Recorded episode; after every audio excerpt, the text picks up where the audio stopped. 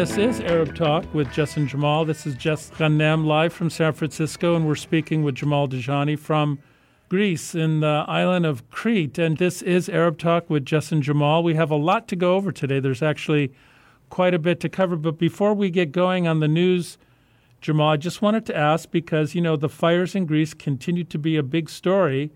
We know the Greek authorities continue to investigate whether or not this was the product of arson or not. But can you give us an update on the Greek fire situation? Well, this is less of an issue now. I mean, uh, it is uh, still under investigation, and and things seem to be under control. Definitely better than last week, Jess. But there is a Europe's is uh, we have a, a heat record uh, and heat records are getting broken in several countries in Europe, including Spain and Portugal. Uh, so the, uh, for example, the uh, current European record uh, so far is 118.4 Fahrenheit, which was set in Athens in July 1977 and we are close to this record in Portugal and in Spain. It's about 116 0.6 wow. Fahrenheit in Portugal. Uh, I'm sorry, in Portugal it's 117.3 Fahrenheit, and in Spain it's 116.6 Fahrenheit. So for those doubters about uh, global warming, I mean, this is a major wake up call. And of course, Athens this time of the year is very is uh, and, and Greece in general is very hot, and of course with the fires. And now the question is uh, the heat wave, and uh, in combination with arson, it's a, it's a very problematic issue. Right, and uh, in case you haven't been able to follow all of the news here from the Bay Area in Northern California. California is in the midst of one of the worst fire seasons as we speak. We have a number of fires in upper northern California which have destroyed tens of thousands of acres, have killed, uh, you know, more than 10 people right now, and have destroyed uh, over a thousand homes. That's the Carr fire. And there are fires uh, all over California right now, north, south, uh, and in the middle. And so we are also experiencing a bit of, uh, except for San Francisco proper, where we have our natural air conditioning with the fog bank moving in, there's still quite a bit of heat that we're experiencing right now here. So um, I guess for all the doubters of climate change, uh, this is a really tough thing to confront right now. Absolutely, and uh, we'll be reporting on this on a weekly basis. But I wanted to go back to the title of our show, Jess, uh, and, and, and as we were connecting, which I uh, posted on Facebook. So we like to hear from our followers on Facebook Live. And the question of the day is uh, uh, basically who meddles or interferes more in US elections, Russia or Israel? So this is the question of the day, and we'd like to hear from uh, as many people as possible. Well, I think that's a really great uh, lead in, Jamal, to talk about things. Um, just given where we are today, uh, uh, in terms of uh, national news today, we are in the we are in the third day now of the Manafort uh, trial in Alexandria, Virginia, right now, with some stunning revelations of the amount of money that Donald Trump's uh, campaign manager for five months, the amount of money that he received from uh, Ukrainian former President Yanukovych was exceeded some $60 million uh, in consultant fees, which he tried to evade, it appears, uh, paying taxes on. Also, today from the White House, more confirmation of ongoing, this is current, with the lead up to the midterm elections, ongoing Russian interference, undue influence using social media of these Russian troll farms uh, directly in Moscow continuing to uh, disrupt and uh, influence the U.S. elections for the midterms in October of 2018. But you're bringing up, I think, what could conceivably be a much more compelling and interesting analysis because the Russian influence, we've only, it's only been somewhat recent that this has been happening, but the Israeli influence in American elections goes way back. Well, it goes way back, and the reason I brought this up because, uh, and we've been talking about this, uh, you know, as you know, we've been talking, reporting on AIPAC's influence, uh, in, you know, uh, of course, in in U.S. Con- Congress and on the presidency for many years. But this uh, past week, uh, speaking on Democracy Now. Uh, you know, uh, Noam Chomsky, uh, he, he, he was being interviewed and he said that Israeli intervention in U.S. election elections vastly overwhelms anything the Russians may have done, even to the point where the Prime Minister of Israel, Netanyahu, which we know that and we reported on this, he went directly to Congress without even informing the President of the United States, speaking in front of Congress uh, with overwhelming applause. You remember that hero's welcome when right. uh, Benjamin Netanyahu right. went to Congress when Obama was in office. Basically, he went there to try to undermine the president's policies. And this is, of course, he was referring to what happened with Obama and Netanyahu in 2015. So, so this, you know, this is uh, now, you know, hearing it from Noam Chomsky, of course, it brought it back to the to the front burner. Uh, also in March 2015, uh, if you recall, at the invitation of then the uh, Republican uh, House Speaker John Boehner, uh, he had and assisted by Israel's ambassador to the United States, Ron Dermer, Benjamin Netanyahu basically tried to influence the Iran nuclear right. deal. So, so they facilitated for him to address the joint uh, session of Congress, the joint houses, to basically not only influence, of course, we, we, you know, he, he, he was speaking initially in reference to the presidency, but he was also, I mean, elections, but he also was trying to influence a major international agreement.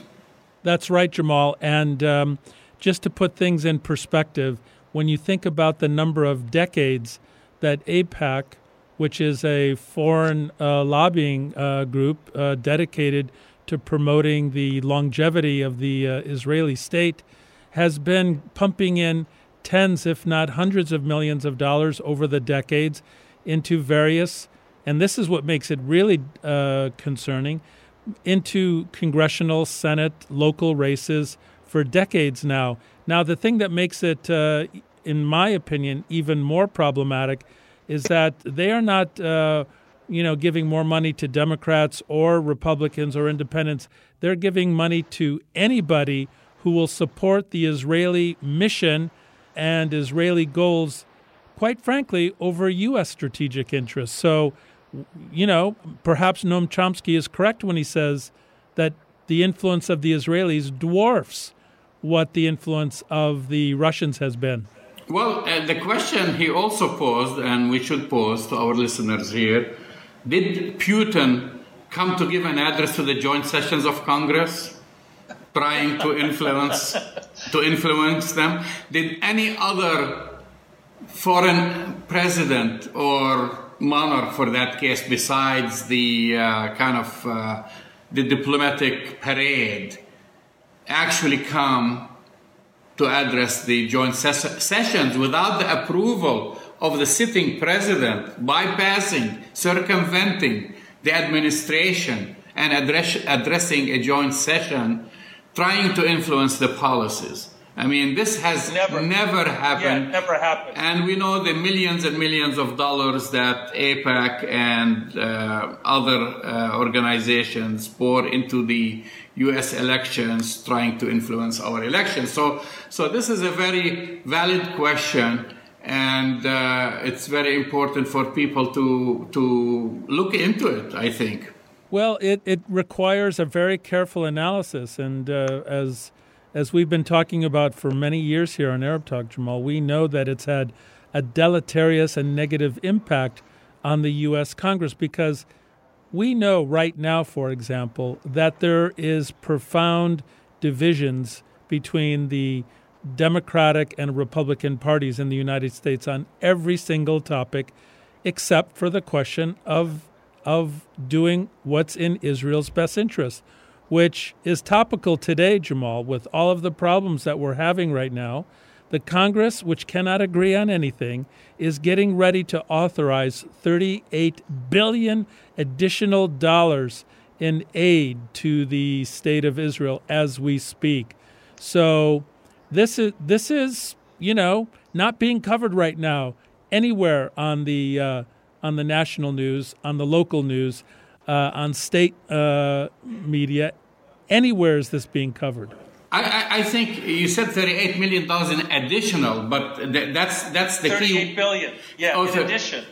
Well, basically, the addition is actually 550, 550 million in, in addition to the billions that we're giving them. This is uh, this is uh, there was an overall 716.3 billion dollars authorization uh, for the entire military budget for the United States, but the U.S. Congress added increased Israel's huge defense bill, which you talked about the billions, to include just 550 million dollars for Israel. That's the number.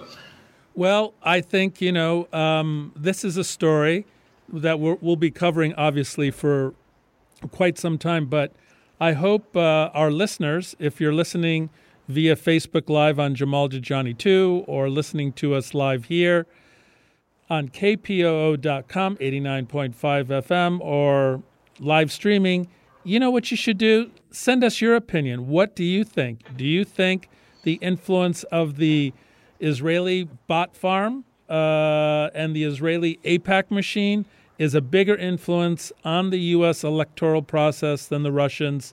Send us your comments. Jamal, there's a lot of news coming from Palestine and, and the region and uh, we should cover it for our, our, listeners. One of the next items that we need to cover is that, because we, we, covered this for many, many months, is that Ahed Tamimi and her mother were finally released from administrative detention after spending some six plus months uh, being held in, mili- in a military detention facility uh, in Palestine. They were just released to a hero's welcome. How was that covered on the Palestinian press? and how was that covered uh, on Israeli state media? Yeah, well, it, it, received a lot of coverage. Of course, the coverage on the Israeli media was different from that of the Palestinian and Arab media, but it also received a lot of coverage in Europe. And I just again to remind our listeners, this is Arab Talk with Jess and Jamal. Uh, we're broadcasting live on KPOO 89.5 FM San Francisco, but we're also I'm in I am in Greece and just as in San Francisco, so that's why sometimes we have a little bit of uh, delay in, in the sound. The uh, basically, uh, you know, Ahed Tamimi received a hero's welcome.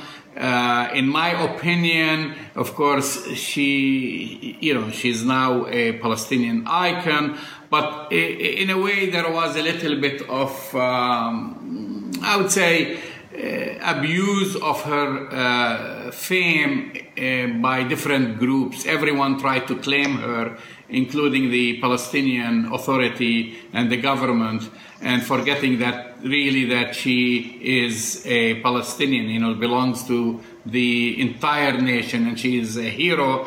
Uh, for everyone. So there was a little bit of, of parading her initially, but now things have subsided. Uh, of course, the Israeli media, and not all Israeli media, because the Israeli media, I don't want to be, you know, it's not a monolith.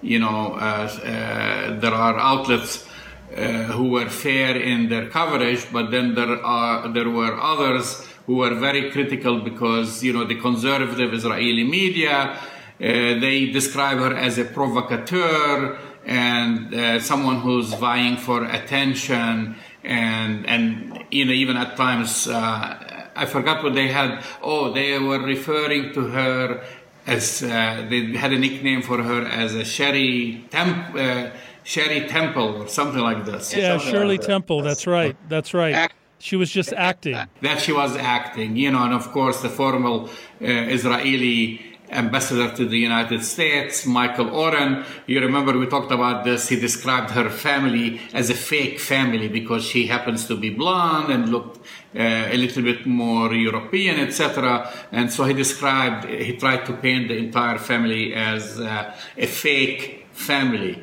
Uh, but anyway, she is uh, she is being uh, she has been described as a Palestinian activist, as a hero, and recently Nelson, Mandela's grandson, uh, Mandla Mandela, uh, he has invited her to South Africa to receive a special award for bravery, resistance, and being a symbol of hope for millions.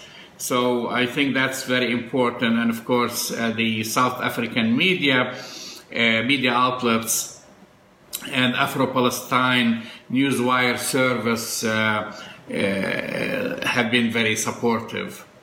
We'll see if the Israelis uh, give her a travel visa or travel permit to travel to South Africa. But the invitation from uh, from Mr. Mandela to Ahed et Tamimi is goes beyond just the symbolism, Jamal. It talks about the the, the relationship between apartheid South Africa and its struggle and the apartheid conditions that Palestinians live under now, uh, currently both in the West Bank, Gaza, and in uh, historic Palestine in 1948.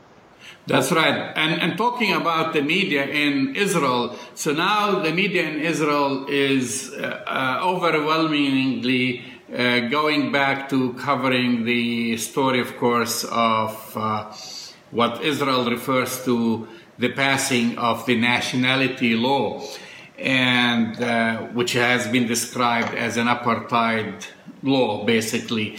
But the story is not, I mean, there is a debate in the Israeli media because I think uh, I think politically speaking, maybe 67 to 70 percent of Israelis support this law, and so there is a large minority, approximately about 30 percent, who are against it. But the big story recently has been with the the Arab uh, Druze minority, right, in Israel. Right and, uh, and as you know, Druze in Israel serve in the Israeli military. And so they've had a couple of resignations of uh, high level officers or threats of resignation, including the Druze leaders uh, who basically the senior representatives of the Druze community, uh, headed by Sheikh Muwaffaq Tarif, they uh, met with Netanyahu because Netanyahu, so they've been making a lot of noise and, and saying, what about us? And uh, I, I can say on a personal level, or for most Palestinians, uh, people feel sympathetic towards them. That's, that's the sad reality because, as you know, just uh, the Druze and maybe a couple of other minorities, uh, 19, starting even from 1947, not even 1948, started to cooperate and collaborate with the, well, the yeah. uh, earlier and on with the Zionist gangs and then later on with the state of Israel, so they can get a better deal uh, under the state of Israel. And they felt for many years that they were equal citizens, but the reality is that they weren't. And now. Well, that's exactly right, Jamal. The chickens have come home to roost for the Druze community who unfortunately did live under that delusion that they were somehow equal citizens with everybody else. They never have been because there is tremendous uh, uh, racism against the Druze community, despite their, you know, uh, uh their status as being Israeli citizens. But this law must have been a huge slap in the face for the Druze community, as you said. Who, yeah, it they've been fi- they've been fighting in their military. They've been fighting in the military. They've been dying with the Israelis. They've been uh, part and parcel of the oppression and the occupation of Palestinians. They thought that they were equal. And now all of a sudden, uh, their language, which is Arabic, the Druze are Arabs. I mean, Israel tried for many years to uh, basically break down the Palestinians in and Arabs living in uh, under its control you know, uh, giving a nationality uh, or uh, to the Druze, uh, like Druze are separate from Arabs, Christians are separate from Mus- Muslims, and so forth. But the fact of the matter, they're just Druze who happen to be in Palestine, just like the Druze who who are, who live in Syria and, and Lebanon. They are part right. and parcel of the Arab world. Their language is is Arabic, and um, their uh, religions is an offshoot of Islam, and uh, so uh, so basically now they've been betrayed and uh, I mean they've they've put all their eggs in one basket, uh, which is ba- basically backing the several Israeli governments before, and so now, of course, here comes Mr. Uh, Netanyahu with his great proposals, as, and as we know how fantastic his proposals are. So, so because he he started to feel the heat, you know, coming from them and the pressure, he presented a new plan he what's he, the new plan the new plan yeah, basically plan? the law stays the same so the law this racist apartheid law stays the same but he wants to have some provisions you know several provisions ah. in it saying anchoring in the law and i'm just paraphrasing some of the things that i've written down anchoring in the law the status of the druze and the circassians or we call them sharkas you know communities in living in under the Israeli government. The law will esteem the contribution of the Druze community to the state of Israel in building up the country, blah, blah, blah, blah. He has like, this is one provision, like kind of basically recognize them and pro- promises residential construction, including solutions for residential construction and the establishment of new communities as necessary and the preservation of the Druze heritage. Big deal. Item number two, anchoring in law the eligibility for benefits uh, for them. So, so give them additional money benefits. Also, he wants to, uh, you know, establish a liaison to make sure some of these their rights are protected. I don't know what a bunch of nonsense, basically, without reversing the law, saying, okay, we recognize your contribution, you know, uh, and and there were calls from the Israeli uh, chief of uh, the staff in the military saying, stay away from politics you know, you need to serve in the, in the military. And but the good news, I mean, I, I think, unless they kind of succumb again to their uh, I would say, ill-informed leadership because the Druze right. basically listen to their leaders, they listen to their spiritual uh, leaders, the sheikhs and so forth. Uh, they they call them in Arabic aql, Aql is the head of the clan. Aql in Arabic translates into brain, like the head, you know, or the wise man, the wise man of the, the, the planet. That's why, for example, the Druze in Palestine, they decided to go with the Israelis, but not the Druze in, in, in at least for up till now in Syria and in, in, in, in Lebanon. So uh, they refused the plan. So far, they have refused the plan. I don't know if this is going to change, but this is like like you've said, Jess it's a big slap in the face and really exposes Israel and the Israeli government and the and, and Benjamin Netanyahu to what they are, a state built built well, on racism. How how is that?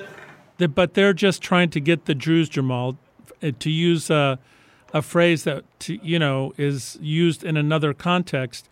They want they want the Druze to be happy house Arabs as opposed to the field Arabs that are all the other Palestinians that live in historic Palestine. That's simply what this is. And whether or not the Druze are going to accept this so called special status, why would they try and accept this when they're just going to be fooled and disrespected and treated as second class citizens yet again? And they have been, I mean, they have been, there were many instances actually, if you go back, you know, some of their uh, military people will refuse service at bars. Uh, I remember an incident like this. They have discrimination. And there is a minority of them who have been rejecting service in the Israeli army. But sadly, I haven't seen changes except this last thing from the Israeli uh, military, I mean, uh, from their, uh, the Druze uh, leadership. Uh, they've always kind of like, um, as you said it, they, they want to be the the the good house Arabs uh, under the Israeli uh, rule and Yeah. serving serving the oppressors for for the crumbs that they give them on the table. And that's what they have been doing. And You're- they are known to have been very oppressive of their fellow, you know, brothers and sisters uh, from other sects, Palestinians, both Muslim and Christians. You know, there's other stuff going on, Jamal, and I want to make sure we get to this. Uh, in the midst of all of this activity with the apartheid law that the Israelis have passed and all of the other things, Gaza, uh, because of uh, a recent uh, command by Israeli Defense Minister Avigdor Lieberman, who's from Moldova, but uh, I guess he's now the IDF minister, has issued a decision to ban the entry of all fuel and gas into the Gaza Strip through Karam Abu Salam, you know, the, that one crossing point until further notice.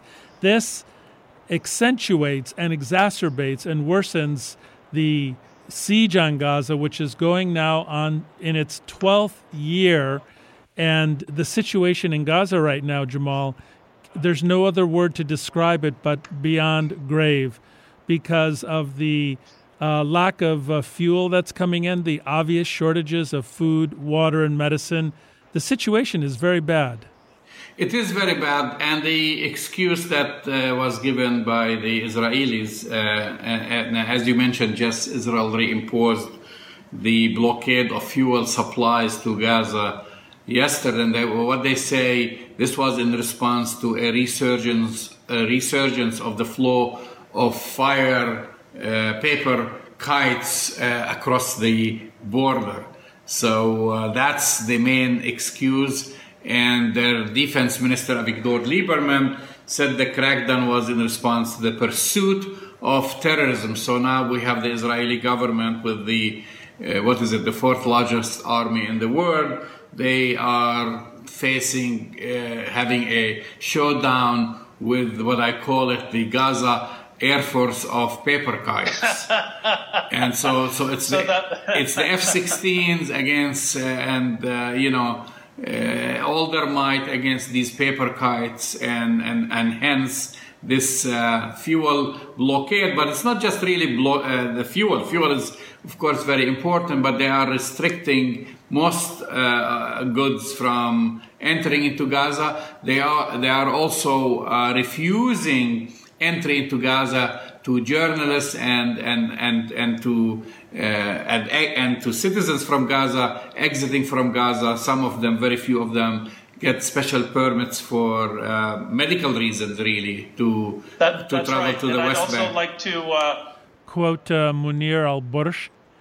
Munir is the Director General of the Pharmacy and Health Ministry in Gaza, and he said that the the current uh, situation is that the Ministry of Health in Gaza is suffering from severe shortages of all medicines and medical consumables, and the current deficit rate is basically they're operating at uh, less than 40, 48% in terms of the availability of just basic medicines and medical consumables that are needed to not, and we're not talking about high level secondary and tertiary medical care, Jamal. We're talking about basic medical necessities, consumables, medications at the most basic level.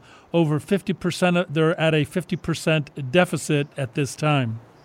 That's right, and this this comes at a time when, as you know, activists attempted to sail a fishing boat uh, carrying Right. uh, mostly medical aid to Gaza, but were intercepted by the Israeli Navy, and uh, they were arrested. Many of them complained of violence during the boarding of the ship. Uh, I think they the number were 20 uh, internationals and they they intercepted them, uh, you know, dozens of miles off the coast of Gaza on Sunday, and they processed and uh, deported most of the crew. I don't know if everyone is out as of recently, but uh, uh, the, the ship was carrying a Norwegian flag.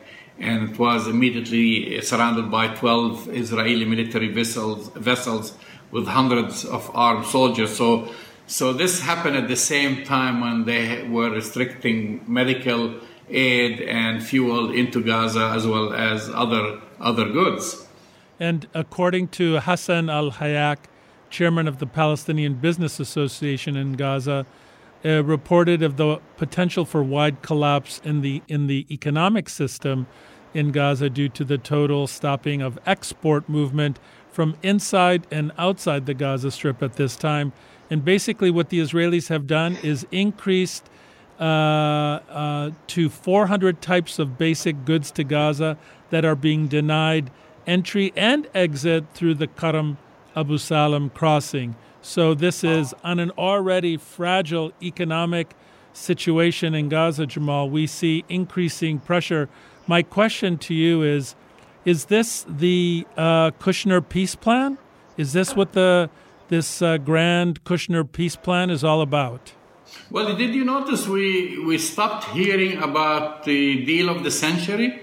I mean, uh, there is no news about the so-called deal of the century. Exactly. And and recently there was a statement issued by the King of Saudi Arabia because most of the most, as you know, most of the press uh, uh, out of Saudi Arabia comes in the name of the Crown Prince, but this time uh, a statement was issued by the father, the king, who uh, some say, you know, he's, he's sick, saying that we will not go with the Americans. Uh, we won't accept the deal of the century. We'll just accept whatever the Palestinians accept. So, so that deal of the century, you don't hear a lot about it. Well, and the reason we don't hear about it, Jamal, is because uh, uh, the Kushner plan was basically telling Palestinians that we will we will we will give you less than seven percent of historic Palestine. We will deny access of Palestinian refugees their inalienable right to come back to Palestine, and will reinitiate aid, economic aid, to make you dependent on uh, American for, American foreign aid and Israeli tax money, which is yours anyway. And if you agree to that, then we will give you the opportunity to call that peace. Now, of course, even Abu Mazen could turn that down. We later found out that they were trying to do a divide and conquer, where they were trying to cut a special deal with the uh, with the authorities in Gaza without even uh, you know, after Abu Mazen uh, declined that offer. So there's all sorts of dirty deals that were attempted. This is no, I mean, despite all of the sarcasm that we're saying on the air, there is no peace. The Kushner plan is a joke. The Kushner plan is nothing more than trying to uh, encourage, you know, um, basic uh, slavery uh, positions for Palestinians to give them little crumbs of uh, uh, of uh, economic aid and to have them just be happy subservient slaves on on their on Palestinian land. Of course, they're going to deny it. And my suspicion is Jamal, and you remember one of my predictions at the beginning of the year is that Jared Kushner in 2018 I predicted would be indicted and I think the combination of Jared Kushner's star falling in the White House the possibility that he will be indicted. There will be no beautiful, grand deal of the century uh, for Palestinians uh, anytime in the foreseeable future. I think the bet is still on. Uh, I think you said that he'll be indicted this year. So you 2018, have right? 2018. So you have a few more months. Uh, I'm not so sure about this, even though he deserves to be indicted for several reasons, but uh, somehow they seem to be slipping and sliding away with uh, all these accusations. But now, uh, yeah. In other yeah, news, I, I wanted to throw in this story. Uh, people might have missed it, and it, you know, former presidential candidate Mike Huckabee yeah. You know, he's the father of Huckabee, the spokesperson for the White House. Right, Sarah Sanders Huckabee. Sa- Sarah Sanders Huck- yeah. Huckabee. So he's currently in a settlement in the West Bank. He is? Yes, he uh, he's also the former governor of Arkansas. He laid bricks and spread cement on Wednesday in a new settlement called Efrat. And he Oh said, God. yeah, Oh I mean, I'm, I'm not making this up, guys. This guy Oh my God. ran for president for the United States. He's currently staying on stolen Palestinian land in the West Bank. He went and laid the foundation for another illegal colonial settlement. And, and I'm here, I'm using his words. And he said that, um, you know, of course, uh, that he uh, said that he he's interested in purchasing one day a home, a holiday home there. Unbelievable. Am I making sense? I don't, I don't know. I- so I don't know how to respond to that. I'm not making this up. Of course, Huckabee, whose daughter Sarah Huckabee Sanders is the White House press secretary, and says he's sure President Donald Trump would have been pleased to join him because he's a builder and he loves to see construction sites. So this is Well, this is how they view the West Bank: one big construction Yes. site, one project, and and and and the total disregard to the indigenous people living there. So the, so the the view is very very bleak when you have a former presidential candidate uh, basically uh, putting the foundation stone for a an illegal settlement.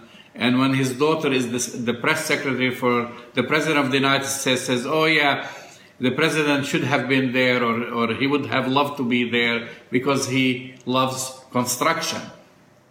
No mention of Well- this is uh, occupied territory. No mention that this is stolen Palestinian land, and he wants to have a vacation And no home men- there.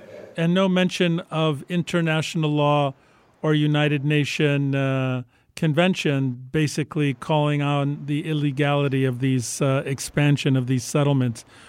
Well, Sarah Huckabee Sanders also, Jamal, refused today, or perhaps yesterday, I think it might have been today, refused to um, condemn President Trump's statement that the press are the enemy of the people. She was confronted today in a press conference when uh, President Trump at a rally continued to refer to the media as the enemy, uh, the press as the enemy of the people of the United States. Jim Acosta, a CNN uh, correspondent, was not just verbally heckled, but physically um, threatened uh, with, uh, you know, physical harm. And when confronted today, Sarah Huckabee Sanders said, refused to condemn that statement. And um, we're living in a world where uh, journalists who are attempting to bring truth to this situation are being condemned as enemies of the state. I think this is the context for why uh, uh, Mike Huckabee could go to an illegal settlement, be celebrated for building on illegal stolen land, and have and have there be no consequences whatsoever. Well, uh, also uh, in the news, I think I read something that uh, uh, Donald Trump's daughter, uh, she said that no, she doesn't think that uh, the press is the enemy of the people in an interview. And then, of course, this morning I received a tweet from the president himself answering, saying, "Yeah, she's right. She had she she answered correctly. The press is not the enemy of the people, but the fake media is the enemy of the people, and it's the majority of the media." He said. So, so this is his answer. So uh, it's it's really incredible that we live now in a country where you have the president of the United States inciting against certain media outlets, whether you agree with those outlets or not. CNN, of course, is is one one and other shows uh, he attacks. He constantly attacks. The only the only good media is Fox News and. Uh, the, whatever his favorite show, the uh, And Uh, it's called uh, I, I- Fox? yeah, Fox and Friends and the Hannity Show. Jamal, in some yeah, in some time left, there is an interesting development which we need to discuss, and I received some texts, some emails, and some requests for some clarification on this. but and I don't know if you saw this in the Israeli media, but they seem to be, well, at least the Israelis announced today that the civil war in Syria is over, and they actually had what appeared to be complimentary things to say about Bashar al-Assad. Um, this seems really crazy to me. Uh, in terms of the dynamics of what is happening in Syria and everything that is going on we do know that the Israeli military has been deployed to the occupied uh, Golan Heights uh, to to you know which has typically been the purview of the uh, UN peacekeepers. So in the last 48 hours, it seems like there's been some dramatic changes. Have you been hearing anything about this on the on the Arab press side of things? Yeah, uh, definitely, just and of course the in the Israeli media, but basically Israel has come to the realization that now uh, Bashar al-Assad uh, is winning the war, and uh, little by little the Syrian uh, military uh, has been closing in on and, and regaining the territory it has conceded to the so-called rebels, which the, the so-called rebels is a big umbrella that includes the Free Syria Army, uh, ISIS, uh, uh, Al Qaeda members, who knows what, those who infiltrated from Iraq and other countries. And so they've kind of been shrinking uh, in their control. But most importantly for Israel, Syria has taken control uh, basically uh, is now controlling all the ter- territory near the Golan Heights, and that's what Israel cares about because that's this is what Israel considered as its border. So, so officially, these are the official statement from Israel claiming Syria's long-running civil war had effectively come to an end, and basically uh, predicted the Golan Heights frontier between the two countries would be much quieter over the coming months.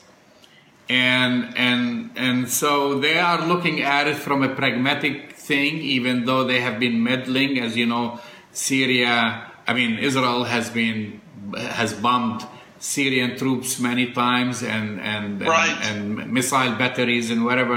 But there is something cooking, man. This is not just this, this doesn't come, uh, you know, in, in, in a void. Uh, there has been meetings between the Israeli government and the Russians, and of course we know uh, the strong relationship between Russia and Syria. So there is an understanding about placement of troops. Also, the Iranians have kind of withdrawn away from the from the what Israel calls as its border in the Golan Heights. So there, the the the uh, Russians has have assured Israel that uh, no Iranian troops would be placed in, near the Golan uh, Heights. And I think Israel and, and Israel actually ha- they have made some uh, some controversial remarks. I think one came from Benjamin Netanyahu saying, "Well, if we go back to the reign of Bashar al-Assad, and I'm paraphrasing here, well, for more than 20 years, there wasn't a single bullet fired from Syria towards Israel." Right. Right. So they're kind of they're kind of like it's it's for them it's a fait accompli that Bashar al-Assad will eventually regain the whole uh, territory and the plans to divide Syria into three countries. And we know that these were the plans basically to divide Syria into three countries concocted by uh, Israel, the United States, uh, several countries from the European Union, Saudi Arabia, Qatar, these plans have failed or they're not going to succeed. But it makes me it makes me very suspicious, Jamal, when the Israelis start being the the the, the kind of uh, describers of the political situation in Syria, announcing way before Bashar al-Assad has or anybody else that the civil war has ended and and and kind of you know speaking in from the Israeli perspective, at least in somewhat positive terms of Bashar al-Assad, something smells really fishy to me. and um, because this hasn't been covered anywhere else, it seems to have only been covered in the Israeli press. That's why I'm asking you: Did you see anything in the uh, on the Arab press side about what, what is going on? This this seems very suspicious. It also seems like this was I I and I kind of believe and and hypothesize that this was part of the secret uh, conversation that Donald Trump had with uh, Vladimir Putin. We know that a few weeks ago, Benjamin Netanyahu went to Moscow to take a meeting uh, with Vladimir Putin. Something's being cooked right now, Jamal, and it makes me very nervous. Well, uh, I, uh, you have every right to be nervous, and uh, of course, the situation has not been good for many years, and uh, I don't think it's going to improve quickly. But it's it's a matter of it's a bigger decision than uh, than a decision made in Damascus or in Tel Aviv. And you're right, this decision definitely has the writing of the Russians all over it, Putin and Trump, or Putin and Netanyahu, and they've decided that you know the Syrians are winning the war, and even though many countries, including Turkey and Arab countries, support the rebel, uh, they're not going to succeed. They have been conceding territory. Uh, in fact, we've seen we've seen also, if you talk about conspiracy theories and things that make you nervous, if you recall the white helmets, right? Yeah, uh, that's right. Who are involved in supposedly rescuing, rescuing uh, the injured in Syria. Uh, they were evacuated by Israel through Jordan. Imagine. Yeah. So, so, so they were evacuated. Of course, the white helmets that re- this requires a whole show by itself because many people say that uh, they are not uh, who they are, who they describe themselves to right. be. They are agents, right. agents for other countries, and in many times they. Uh, they, they are the ones who have egged the United States on several occasions to uh, bomb Syria because of uh, the use of chemical weapons, and there was no proof of uh, that the Syrian government has used chemical weapons. They relied on their testimonies. Well, we've come to another close of Arab Talk, Jamal. Um, we want to encourage our listeners to listen to us uh, on SoundCloud, to send us comments to uh, Arab Talk at kpoo.com, to check us out on Facebook Live at Jamal Dajani2, and follow us on Twitter at Arab Talk. Jamal, thanks again you're doing uh, yeoman's work by staying up past midnight to broadcast the show. We really appreciate it and uh, we'll talk to you next week. Talk to you next week, uh, Jess, and please uh, send us your comments. Uh, follow us on uh, Twitter, uh, Arab Talk, also our website, arabtalk.com, where you can download all our previous podcasts. We'll talk to you soon. Talk to you soon.